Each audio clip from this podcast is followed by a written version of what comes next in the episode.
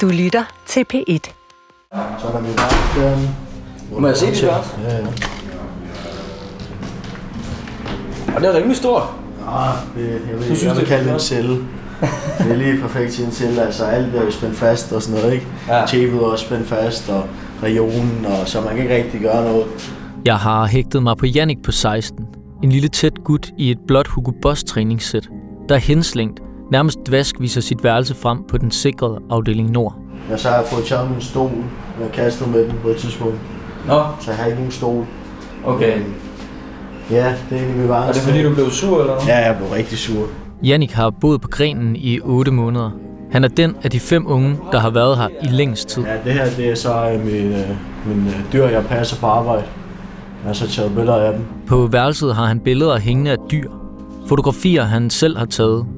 Der er et lidt sløret fotografi af en abe, der sidder i et bur og kigger længselsfuldt ud gennem trammerne og direkte ind i kameraet. Og hvor er det, du arbejder her? Munkholm Zoo. Selvom Jannik beskriver sit værelse som en celle, så er han faktisk en af dem her på den sikrede afdeling, der får lov at smage lidt på friheden. Han arbejder nemlig to dage om ugen i Munkholm Zoo, omkring 20 km herfra, hvor han hjælper med at passe dyr. Altså når jeg er sammen med dyr, så er jeg sådan ret rolig, så, så bliver jeg bare rolig. Hvad tænker du, det skyldes? Øh, det ved jeg ikke, det er bare... Jeg tror, at de ikke kan snakke, og de er bare stille og rolige og søde, og Mm. så, ja, så synes jeg, det er fedt. Ja, fordi du måske hvad, har nogle gange har oplevet, at mennesker kan være lidt... Ja, de kan jo Svære. ja, er svære og grove og irriterende, og altså alt muligt, ikke? øh, men ja, det er bare bedre med dyrene, så de siger ikke noget, og de er bare venlige hele tiden.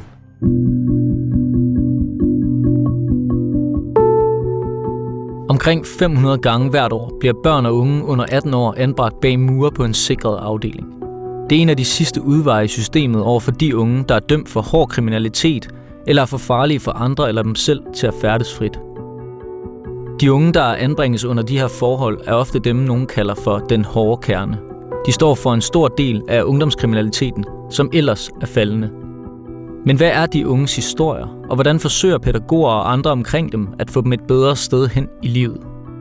Det handler den her lille serie i baglandet om, hvor vi har besøgt Grenens institutioner ved Grenå på Djursland. I det her program skal du møde Jannik, der allerede som lille barn blev sendt i byen for at sælge stoffer. Ingen vil jo, hvad kan man sige, uh, mistænke et lille barn, eller et barn for at sælge stoffer, og hårde stoffer, ikke? Skaffe, hvad du skulle bruge. Altså, jeg har også skaffet nogle pistoler før og sådan noget til folk. Og så skal du høre, hvordan Tommy, som også var med i seneste afsnit førhen, skabte både frygt på gaden og blandt pædagoger.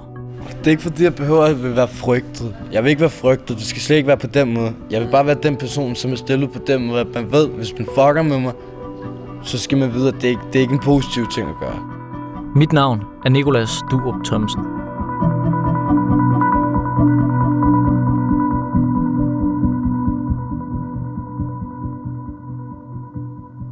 Værksted og øh, arbejder. Okay. Hvordan gik, undskyld, hvordan gik det i dag til eksamen? Jeg har haft en 9. klasse eksamen i dag, Sådan. og jeg fik så to. Er det rigtigt? Ja, Cool. Sådan. så jeg bestod så, men, øh, men jeg har ikke fået de andre Nej, karakterer. Og hvad var det for et fag? Det var dansk mundtlig, Okay. så det er meget Og hvordan har du det med skolen generelt? Altså, jeg hader skolen, ikke? Jeg, jeg, jeg vil gerne droppe det, hvis, det, altså, hvis jeg kunne det, men man bliver sådan tvunget til at være med i skolen her, ellers så kan man ikke være med i fællesskabet. Nej. Så ja, de første to måneder, der var jeg ikke i skole, og der var jeg bare på mit værelse sådan 23 timer i døgnet, rigtigt. Så jeg spiste heller ikke ude eller noget, jeg spiste på mit værelse. Okay. Øh, og så efter to måneder, så tænkte jeg bare, at jeg må blive tvunget til de her rutiner, og jeg er lige glad. Og så var jeg så med, og så, øh, ja, så var det egentlig, kom egentlig godt ind i det, og så gik der, ja, der, jeg gik de der to måneder, og så fik jeg så arbejde. Okay. Så jeg arbejder lige siden. Da Jannik ankom til den sikrede afdeling for 8 måneder siden, var han spinkel, bleg og udmattet. Han havde ingen energi eller lyst til noget som helst, og opholdt sig de fleste af døgnets timer på værelset, selvom pædagogerne forsøgte at få ham til at deltage i fællesskabet. Jannik blev tvangsfjernet for første gang som syvårig, og har boet på mange forskellige opholdssteder og hos plejefamilie. For nogle år siden kom han igen hjem og bo hos sin mor, men han endte med at sumpe hen og røg ind i et misbrug af især hash. Og nu er han så blevet tvangsfjernet for anden gang. Så det var fucked up, ikke? Altså, så jeg, jeg boede på Østerbro øh, på Sjælland, og så får jeg så at vide, at jeg skal til Jylland, øh, Grenen, Ja. og så er det fem timer. Og jeg bliver ikke vækket der om morgenen klokken 9 eller 10 om morgenen. Jeg to politimænd, der står bare ved, bare ved hammer, øh, kørt væk. Så pakkede de så en, øh, en, ja, en pose med mit tøj, og jeg gjorde ikke noget, og så, så var de så søde nok, at jeg behøvede ikke at give mig håndjern på. De sagde bare, vil du have håndjern på, eller er du rolig? Så jeg var rolig, så tog jeg så afsted. Jannik virker til at være meget villig til at tale med mig. Vi går en tur ud i gården, så han kan ryge. Men så trykker man her, så er ligesom en øh, cigarettænder i bilen. Så er der sådan en lille øh, en, der varmer op, og så kan man bare tænde smøgen der. Okay. Han tænder sin cigaret og læner sig med ryggen op mod den 6 meter høje mur af plexiglas, der omkranser udearealet. Min mor, hun var øh, misbruger af heroin, altså hun røg det, ikke? Øhm, og så min far, han har også altid været alkoholiker, og han har også været hasoman, altså røget has hele sit liv, og han tog også coke, der var mindre, og så var der problemer, at der, jeg fandt ud af i mine sagsakter, af min aktindsigt, at øh, der var fire eller fem år, der havde de overvåget, Københavns Kommune havde overvåget min mor og jeg, de havde bare overvåget alt muligt, ikke? men øh, så tvang så det mig. Og har du følt sådan, oh, min mor var der måske ikke lige så meget for dig som mine venner eller mine skolekammeraters forældre? Eller har du nogensinde tænkt over det? Nej, altså min mor, hun, hun har aldrig været sur på mig for eksempel. Hun har aldrig, aldrig kritiseret mig. Hun har altid været der for mig. Hun er, hun er den bedste mor, der findes. Mm. Altså også, altså, da hun var misbruger, der gjorde hun det heller ikke, øh, mens jeg var i samme rum. Altså, mm. Jeg var måske, øh, hun, hun, jeg kan huske, hun gav mig altid mad. Hun gav mig altid noget at drikke. Hun gav mig altid en uh, ren seng at sove i. Øh, så hun passede mig ligesom andre møder, men så hun havde bare et misbrug ved siden af, som hun så tog i et andet rum, mens jeg sov, eller mens jeg ikke var der. Mm. Øh, men det er ikke noget, jeg lagde mærke til, før jeg var de der øh, 11 år, tror jeg. Mm. Øhm, Hvad så da du kom på, så blev du så anbragt på et sted, et, et, et institution. ja. Hvordan var det? Øhm, følte du dig også godt taget af der? Øhm, altså både og. Øh, sige, jeg, jeg fik jo stadig en seng at sove i og mad. Øh, men nej, altså jeg savnede min mor og far, ikke? Så øh, selvfølgelig kunne de komme på besøg, men de kunne aldrig sove der. Ja. Så øh, jeg vil sige ja, men alligevel ikke. Fordi at jeg synes bare, jeg ikke, altså, jeg ikke oplevet det så godt. Øh, så er det så også kommet magtanvendelse, ikke? fordi jeg blev sur. Og så er det så magtanvendelse, og jeg har sendt et par pædagoger på hospitalet mit liv, og okay. sådan noget, fordi jeg bare blev sur på dem. Øhm, så jeg savner min mor og far på det tidspunkt, tror jeg. Det kan jeg sgu godt forstå.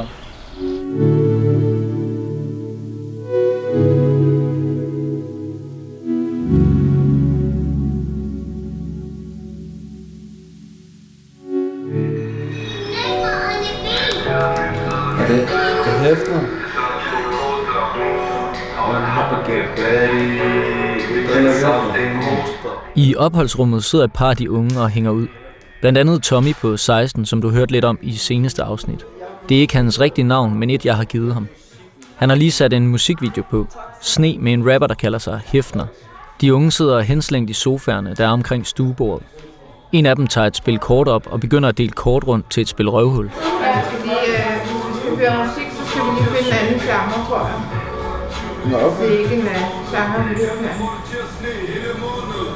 Christina, der er pædagog, kommer ind i rummet og beder Tommy om at slukke for nummeret. Pædagogerne på stedet forsøger så vidt muligt at give de unge tid og plads til at hænge ud sammen. Men de er meget opmærksomme på, hvad der foregår mellem dem, og hvad de mødes om. Er det sne, eller hvad der galt med det? Det er hæften, der får det til at sne midt i sommertiden. Det er rigtig vildt. I det her tilfælde bryder Christina ind, fordi musikken Tommy har sat på handler om kriminalitet og stoffer. Og så fordi Tommy sidder lidt tilbagelænet med en sej attitude og synger med, som om det er fedt. Det her med kriminalitet og stoffer er noget, som alle de unge på en eller anden måde har et forhold til. Men også noget, som pædagogerne forsøger at få dem til at slippe. Jeg kan se på Tommy, at han bliver irriteret over, at musikken skal stoppes. Og lidt efter går han og Christina udenfor og tager en snak, mens jeg står i døren. Mm, det er bare sjovt, hver eneste gang du på arbejde, så er det det bliver snakket, men de andre dage, der har de det fint nok med, så... Ja, Så er det jo de andre, der de kører efter. Da Tommy kommer ind igen, hiver jeg ham lige til side for at spørge lidt ind til situationen. Jeg kunne høre, at Christina havde en lille konflikt om det der med kriminalitet. Hvor meget snakker man om det og sådan noget. Ja. Altså for dig er det sådan en... Bliver det irriterende, at det må man ikke herinde? Jamen, det, det, det bliver irriterende på den måde, at det er, jo, det er jo en sang for helvede. Det, det, det ligger jo ikke op til noget. Altså, alle mennesker hører jo den slags musik. Helt normale mennesker hører den slags musik, og de går jo ikke ud og laver bankrøveri, fordi, uh, nu siger Gilly lige eller andet. Mm. Jeg føler at snakke om kriminalitet, det er at, øh, at snakke om kriminalitet, det er at sige, okay, når vi kommer ud, der skal vi gøre dit, dat, mit, dat, så starter vi den her forretning op, så begynder vi at sælge her og sådan noget. Sådan er det jo ikke. Det, de forbinder med kriminalitet, det er, hvad vi forbinder med vores gamle historier. Altså, det er jo ikke noget, vi lægger op til. Vi sidder og bare fortæller, hvad vi har været igennem, altså hvad, hvad vi har lavet med vores kammerater og sådan noget. Det, det, det, det er jo ikke, det, det, vi sidder og snakker om, er jo ikke sådan, ja, vi skal bare suge de største streger kokain, når vi kommer ud og sådan noget. Nej, nej, vi sidder og snakker om, hvad vi har været igennem, hvad vi har prøvet. Altså, det, det er jo noget af det, vi har til fælles, at vi har været igennem en hel del i forhold til nogle andre unge, ikke? Mm. Hvad nu det hedder. Men, men det er jo så det, de forbinder med at fremvise kriminalitet, ikke? Altså, og, og gøre det til en god ting. Men, men sådan ser vi det jo ikke. Vi, vi ser det jo bare som historier. Ja. Vil du ønske, det var mere, at du kunne snakke mere frit om din fortid? Og... Både og, fordi altså, jeg synes også, det skal ikke tages på en forkert måde, fordi at det, det, det kan meget vel lyde som, og jeg har også været udsat for det sammen med andre, som du siger, det der med, wow, okay, men det, det har jeg også gjort, du ved. Ja, ja, så, så gør jeg det der, sådan noget, ikke? Ja. Ja, okay, fint nok, men, men det er ikke rigtig på den måde ment. Altså, nu, nu sidder vi og hygger os, nu sidder vi og snakker, sådan, det er ikke fordi, vi skal sidde og spille op over for hinanden. Du ved, fordi hvis vi skal spille op, så kan vi bare tage den på en anden måde. Mm. Det er ikke fordi, du behøver at sidde og blære dig med noget, du har lavet i fortiden. Fordi hvis, hvis du spiller op til mig, så kan vi tage den nu her. Kan du få mig? Altså, jeg synes ikke, du bliver sej af at lave noget kriminalitet i fortiden. Det gør du ikke. Jeg får også fat i Christina for at høre lidt om de pædagogiske overvejelser. Herude i fællesskabet, der ser vi ikke, at det kan gavne, at vi snakker om kriminalitet og stoffer med mindre, at det har en drejning, som ikke vil fremme kriminalitet og stoffer. Så vil det være en anden form for snak i det. Så det vil sige, hvis, hvis bare lige for at forstå det, så mm. det vil sige, hvis havde siddet og talt dårligt om kriminalitet eller de ting, han havde gjort, mm. så vil du tillade, at samtalen kørte videre? Ja, ude i vores fællesskab. Ja, ja det vil jeg klart. Ja. Det vil jeg klart gøre, og bakke op omkring det, og være støttende og lyttende. Øh, fordi jeg tænker, at det kan også være en god øjenåbner for nogle af de andre unge, som stadig måske sidder med, med nogle abstinenser for at skulle tilbage til det gamle, de kom fra. Har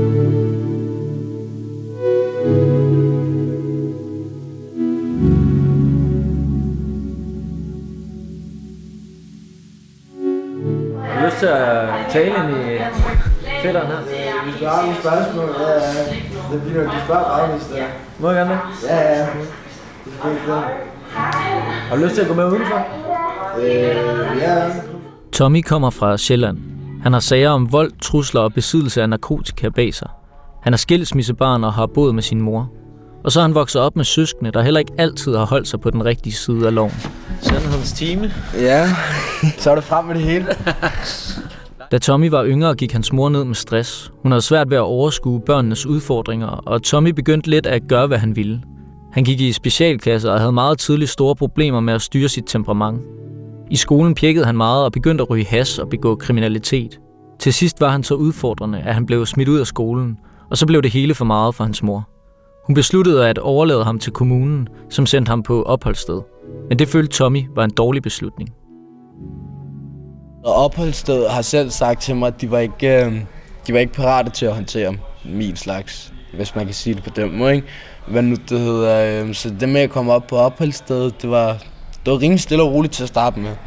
Øh, selvfølgelig lige indtil jeg begyndte at komme ind på de andre, ikke? Og så, øh, så begyndte jeg, jeg begyndte at ryge hash på værelset. Ja, pædagogerne begyndte at irritere mig, og det begyndte jeg at stå op for mig selv ved. Jeg begyndte at være rimelig, rimelig tydelig over for dem, at øh, dig kunne jeg ikke lide, og øh, du skulle bare holde dig væk og sådan noget der. Hvis der var noget, så kunne du bare komme ind på værelset, men du skulle ikke til nogen af de andre pædagoger med, og så kunne vi tage den der og så videre, ikke? Okay, så du troede dem bare? Ja, på det Eller gjorde, prøvede at gøre dem bare Ja, lige, lige præcis. Og det duede også. Jeg, jeg fik frygt ned på arbejdet. Det gjorde jeg. De, de turde ikke komme ind og gøre noget. Altså, så jeg røg inde på værelset. Jeg gjorde, hvad jeg ved. Du ved. Jeg, jeg tog stoffer derinde. Og sådan noget der. der var ikke nogen, der sagde noget. Hvis de endelig kom ind og sagde noget, eller prøvede at smide nogle af mine kammerater ud, så støttede jeg op om den, og så stillede jeg mig op og sagde, hvem det var, der bestemte. Ikke? Hvilket også endte med, så den tid, jeg var dernede, jeg tror, at øh, Ja, der var politi dernede i godt og vel tre, tre gange imod mig. Jeg nåede kun lige at være der i hvad det hedder, øh, to og en halv måned, ikke? Okay. Men øh, så den første måned, der var, der, der, som sagt, der var det jo fint nok. Men øh, i sidst af den første måned, der begyndte det at gå så dårligt, så de følte, at de skulle sætte et øh, ekstra team på mig. Mm. Det var så et øh, firma udefra, som kom ind, sådan store fyre, som skulle holde styr på mig, fordi de andre ikke følte sig trygge ved mig. Så, øh, så vågner jeg bare op en helt normal morgen. Så, hvad nu, hedder, så banker chefen for øh, opholdsstedet på min dør om morgenen, så åbner døren, så står der det her store brød, altså rigtig store gamle stødebrød, ikke? Hvad nu det hedder, så siger ham chefen til mig, så siger han bare, ja, han er her for at øh, holde øje med dig, så du ikke flipper ud og sådan noget, ikke? Det var også en helt forkert tilgang at have til det. Han skulle mere komme ind og sige, at ham, han er lige øh, for at støtte dig lidt og sådan noget, få mm. dig på lidt rette køl, ikke? Mm. Så det første, jeg møder ham, der tænker jeg jo bare, at han er bare nar, ikke? Du ved, det er fuck the piss og sådan noget der. Vi ender så faktisk med at blive rigtig gode venner og sådan noget der. De var to personer på mig 24 timer i døgnet, hvad nu det hedder. Øh, men jeg endte med at komme rigtig godt ind på dem og sådan noget. De, de kunne virkelig finde ud af at takle mig, ikke? altså på en helt anden måde, så det begyndte faktisk at gå rigtig godt. Men fordi det faktisk gik så godt den første måned, de var der, og de var så dyre at have, så valgte, øh, så valgte kommunen så at spare dem væk. Hvad nu det hedder. Og så var de der jo lige pludselig ikke, så stod jeg der igen, uden nogen skole, bare venner. Altså, øh, de var der ikke til at holde styr på mig, så det begyndte selvfølgelig at gå ned og bakke igen. Mm.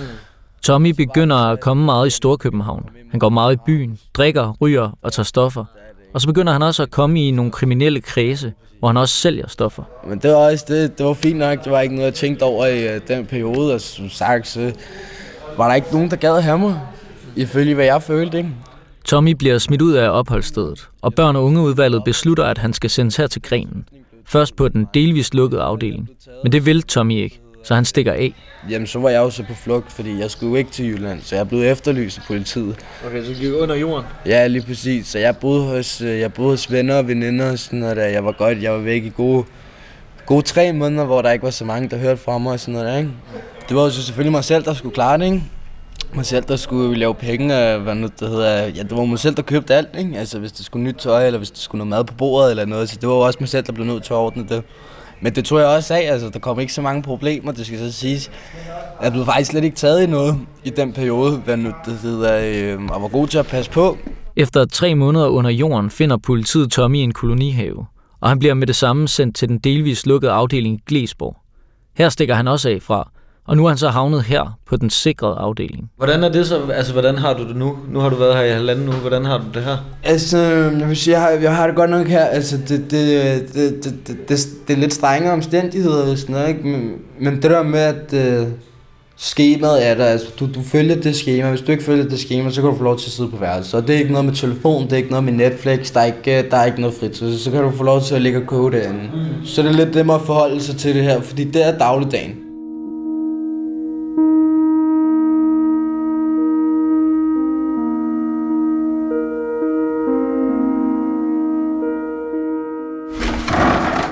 Lige derinde have mad. Ja. To. Hvad er det der, der står på skiltet der? Jeg kan ikke huske, det Det er Guffin Kakadu. Nå, kakadu. Og så er der en latter. Jeg skal have mad nu. Det er blevet morgen, og jeg er taget på arbejde med Jannik i Munkholm Zoo, omkring 20 km fra afdeling Nord. Skal lige derinde have mad. Janniks arbejdsopgave her er at fodre dyrene.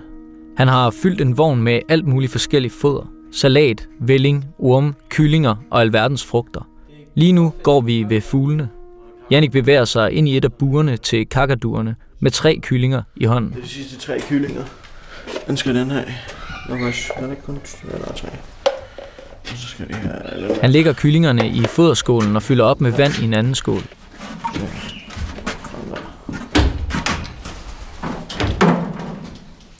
Og så kravler han ud af buret igen. Jannik er i Munkholm Zoo to dage om ugen, uden pædagoger. Det er altså ikke umuligt for de unge at komme uden for afdeling Nord, hvis bare de holder sig til skemaet, møder op til aktiviteter og på den måde vækker tillid hos de voksne. Men det er da mega fedt, Jannik, at du kan komme herud og Altså også for at komme uden for afdelingen og sådan noget? Er det, ja, det, er det ikke lækkert? Det er fedt. Altså, nu er jeg den første, som der har prøvet det, ikke? Mm. Øhm, der var lige en anden ung, som der prøvede det i tror tre-fire gange, men så skulle hun flytte. Øh, men ellers så, jeg er den første, og jeg har været i mange måneder, og det går godt, og altså, Morten for eksempel, og de andre voksne, de kalder mig ligesom sådan en am- ambassadør mm. for, for de andre unge. Så de, så de godt kan også tage, tage sig sammen og finde et arbejde og, og holde aftaler og så videre, så det kan lade sig gøre, ikke? Hvad tænker du om det, at du ligesom er sådan lidt den, der går forrest, eller forbilledet på den måde? Ja, altså, det er jo fedt, ikke? Altså, især fordi, tænk på lukket opholdssted, det er ligesom ungdomsfængsel. Det tænker jeg jo de første to måneder, at det er helvedes til, og så følte jeg reglerne to måneder, og så fik jeg så arbejde. Så det jo perfekt. Så det har betalt sig rent faktisk at Ja, altså i, i længden har det, ikke? Det tog selvfølgelig noget tid. Men øh, altså i starten, så, så kunne jeg ikke, altså, så tænkte jeg ikke på arbejde, jeg tænkte bare på, fuck et lortested, jeg skal bo. Hvad tænker du? Tænker du, du gør det for deres skyld, eller tænker du, du rent faktisk også gør det for din egen skyld? Det er for min egen skyld. Det er ikke rigtig for deres skyld. øh. Det er mig selv, der tjener penge. Det er mig selv, der arbejder. Og det er jo hårdt fysisk øh, arbejde, ikke? Så det er jo det er godt for min krop, og det er godt for min sundhed og helbred og alt sådan noget. Og du bliver glad af det, sagde du også. før. helt klart. Det gør jeg. Jeg kan tydeligt se, hvordan Jannik lever op herude. Hjemme på afdelingen går han rundt med et dvask udtryk, siger ikke så meget og virker lidt fraværende. Men herude går han rank rundt og smiler, når han ser dyrene. Ja, her kajsaberne. Bare søde. Kæft, den er sød. Hvad er det, den spiser det der Det, vælling? det er vælling, men du kan se, det, det er så, der er så tynd, så den drikker det.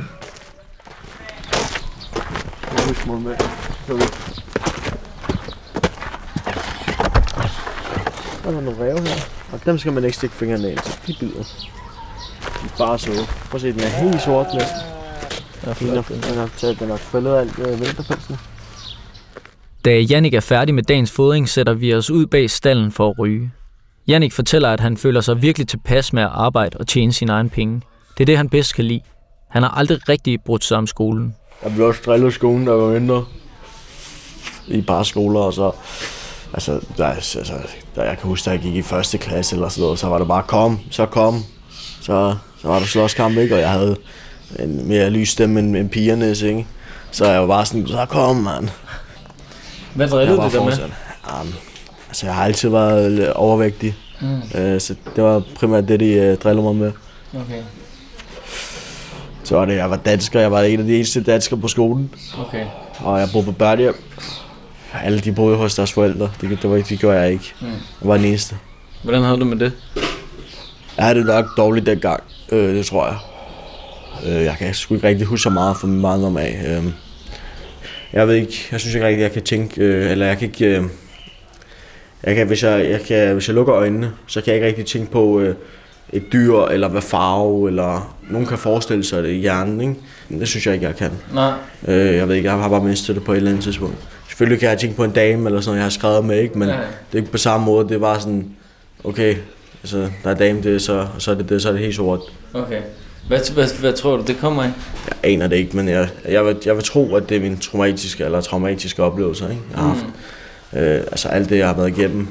Jeg er tvangsfjernet som syv år gammel, ikke? Men tænker du ikke også, at, at nu siger du, du har taget mange stoffer, ja. Siden du drak, siden du var 8, 9, Ja, det er otte år. Og har røget en masse hash, eller sådan. Tænker du ikke også, det kan have en påvirkning på din hjerne på den måde? Så jo, i princippet kan det jo godt, ikke? men jeg tror bare ikke, det er det. Mm. Altså, på ingen måde. Jeg tror ikke, det, det, er, der, det det, der gør, at øh, jeg ikke sådan kan tænke. Øh, Mm. Fordi altså, når jeg ryger hash, så hjælper det mig. Så kan jeg tænke, og jeg kan slappe af og på en helt anden måde. Mm. Øh, altså, når man er skæv, ikke? Men uden det, så, så er jeg bare sådan helt blank, synes jeg. Mm. Der, er, Okay. der er sådan ligesom noget, der mangler. Jeg ved sgu ikke. Jeg synes bare, der mangler et eller andet i min hjerne. Øh, og jeg tror det. Jeg tror bare for det, jeg har oplevet. Mm. Ikke øh, hvad jeg har taget stoffer. Okay. Jannik blev meget tidligt ansvarlig for sig selv. Han fortæller, at han som helt ung skulle skaffe penge til sig selv, sin mor og papfar. Nu hører jeg meget UK drill øh, musik. Ja. Og der, der siger de jo de fleste, at de, øh, de var 15-16 år, da de havde pusher og sådan noget. Ikke? Ja. Jeg er jo 16 nu, og jeg, jeg havde det jo, da jeg var de der fucking 10-12 år. Ikke? ja. Så Tænker du, hvad, når du ligesom tænker på det, er du så sådan, skammer dig over det, eller synes du, det er sejt? jeg vil sige, at bla, altså det er jo ikke sejt, vel, men det, det var fedt, øh, fordi jeg havde penge hele tiden. Men jeg skræmmer mig selvfølgelig også over, at altså, jeg, jeg er solgt. Ikke? Mm. Altså, det gør man jo ikke. Øh, og så også, ingen vil jo, hvad kan man sige, øh, mistænke et lille barn øh, eller øh, barn for at sælge stoffer, og hårde stoffer, ikke? Øh, skaffe, hvad du skulle bruge. Altså, jeg har også skaffet nogle pistoler før og sådan noget til folk. Okay. Øhm, så altså, det, det var ingen barn, der, altså ingen politibetjent med mistænke et barn for at gøre det. Mm-hmm. Måske en teenager, men ikke et barn.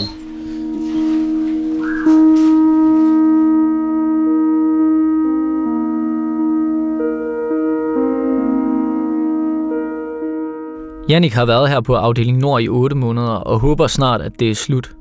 Da vi kommer hjem på afdelingen efter arbejdsdagen, når jeg lige at fange ham og så Tommy, for at høre, hvad de tænker, der skal ske fremadrettet. Nu her, når du så sidder her og kan kigge frem på, at nu bliver du, der går jo ikke halvandet år, for så er du 18 år gammel. Ja, det, ja. Altså sådan, hvad drømmer du om?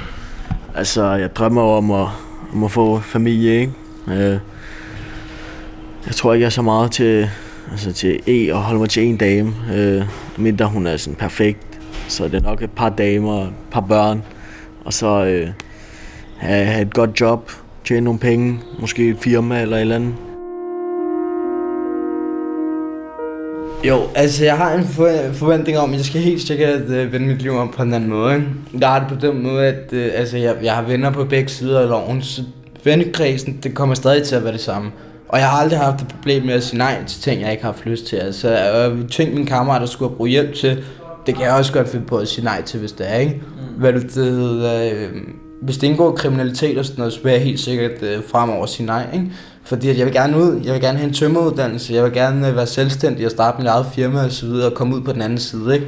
Men der kan jeg ikke se, hvorfor det skulle være et problem stadig at have nogle kriminelle venner. Du har lyttet til andet afsnit af Den Hårde Kerne. Næste gang skal du med min kollega Mads Peter Kynel på den delvist lukkede afdeling i Glesborg. Altså det første år, der gad jeg ikke sådan at være, der stak jeg hele tiden af. Prøvede jeg hele tiden at stikke af, hvis det, hvis det... Hvis det bliver rigtig, rigtig slemt, så går det sort for mig, og så registrerer jeg egentlig ikke, hvad jeg laver. Så kan jeg godt have smadret nogle ting, eller slået på nogen eller noget, uden jeg har lagt mærke til det. Redaktør er Rune Spar Gertsen, og programmerne her er lavet af Mads Peter Kynel og mig. Jeg hedder Nikolas Durup Thomsen.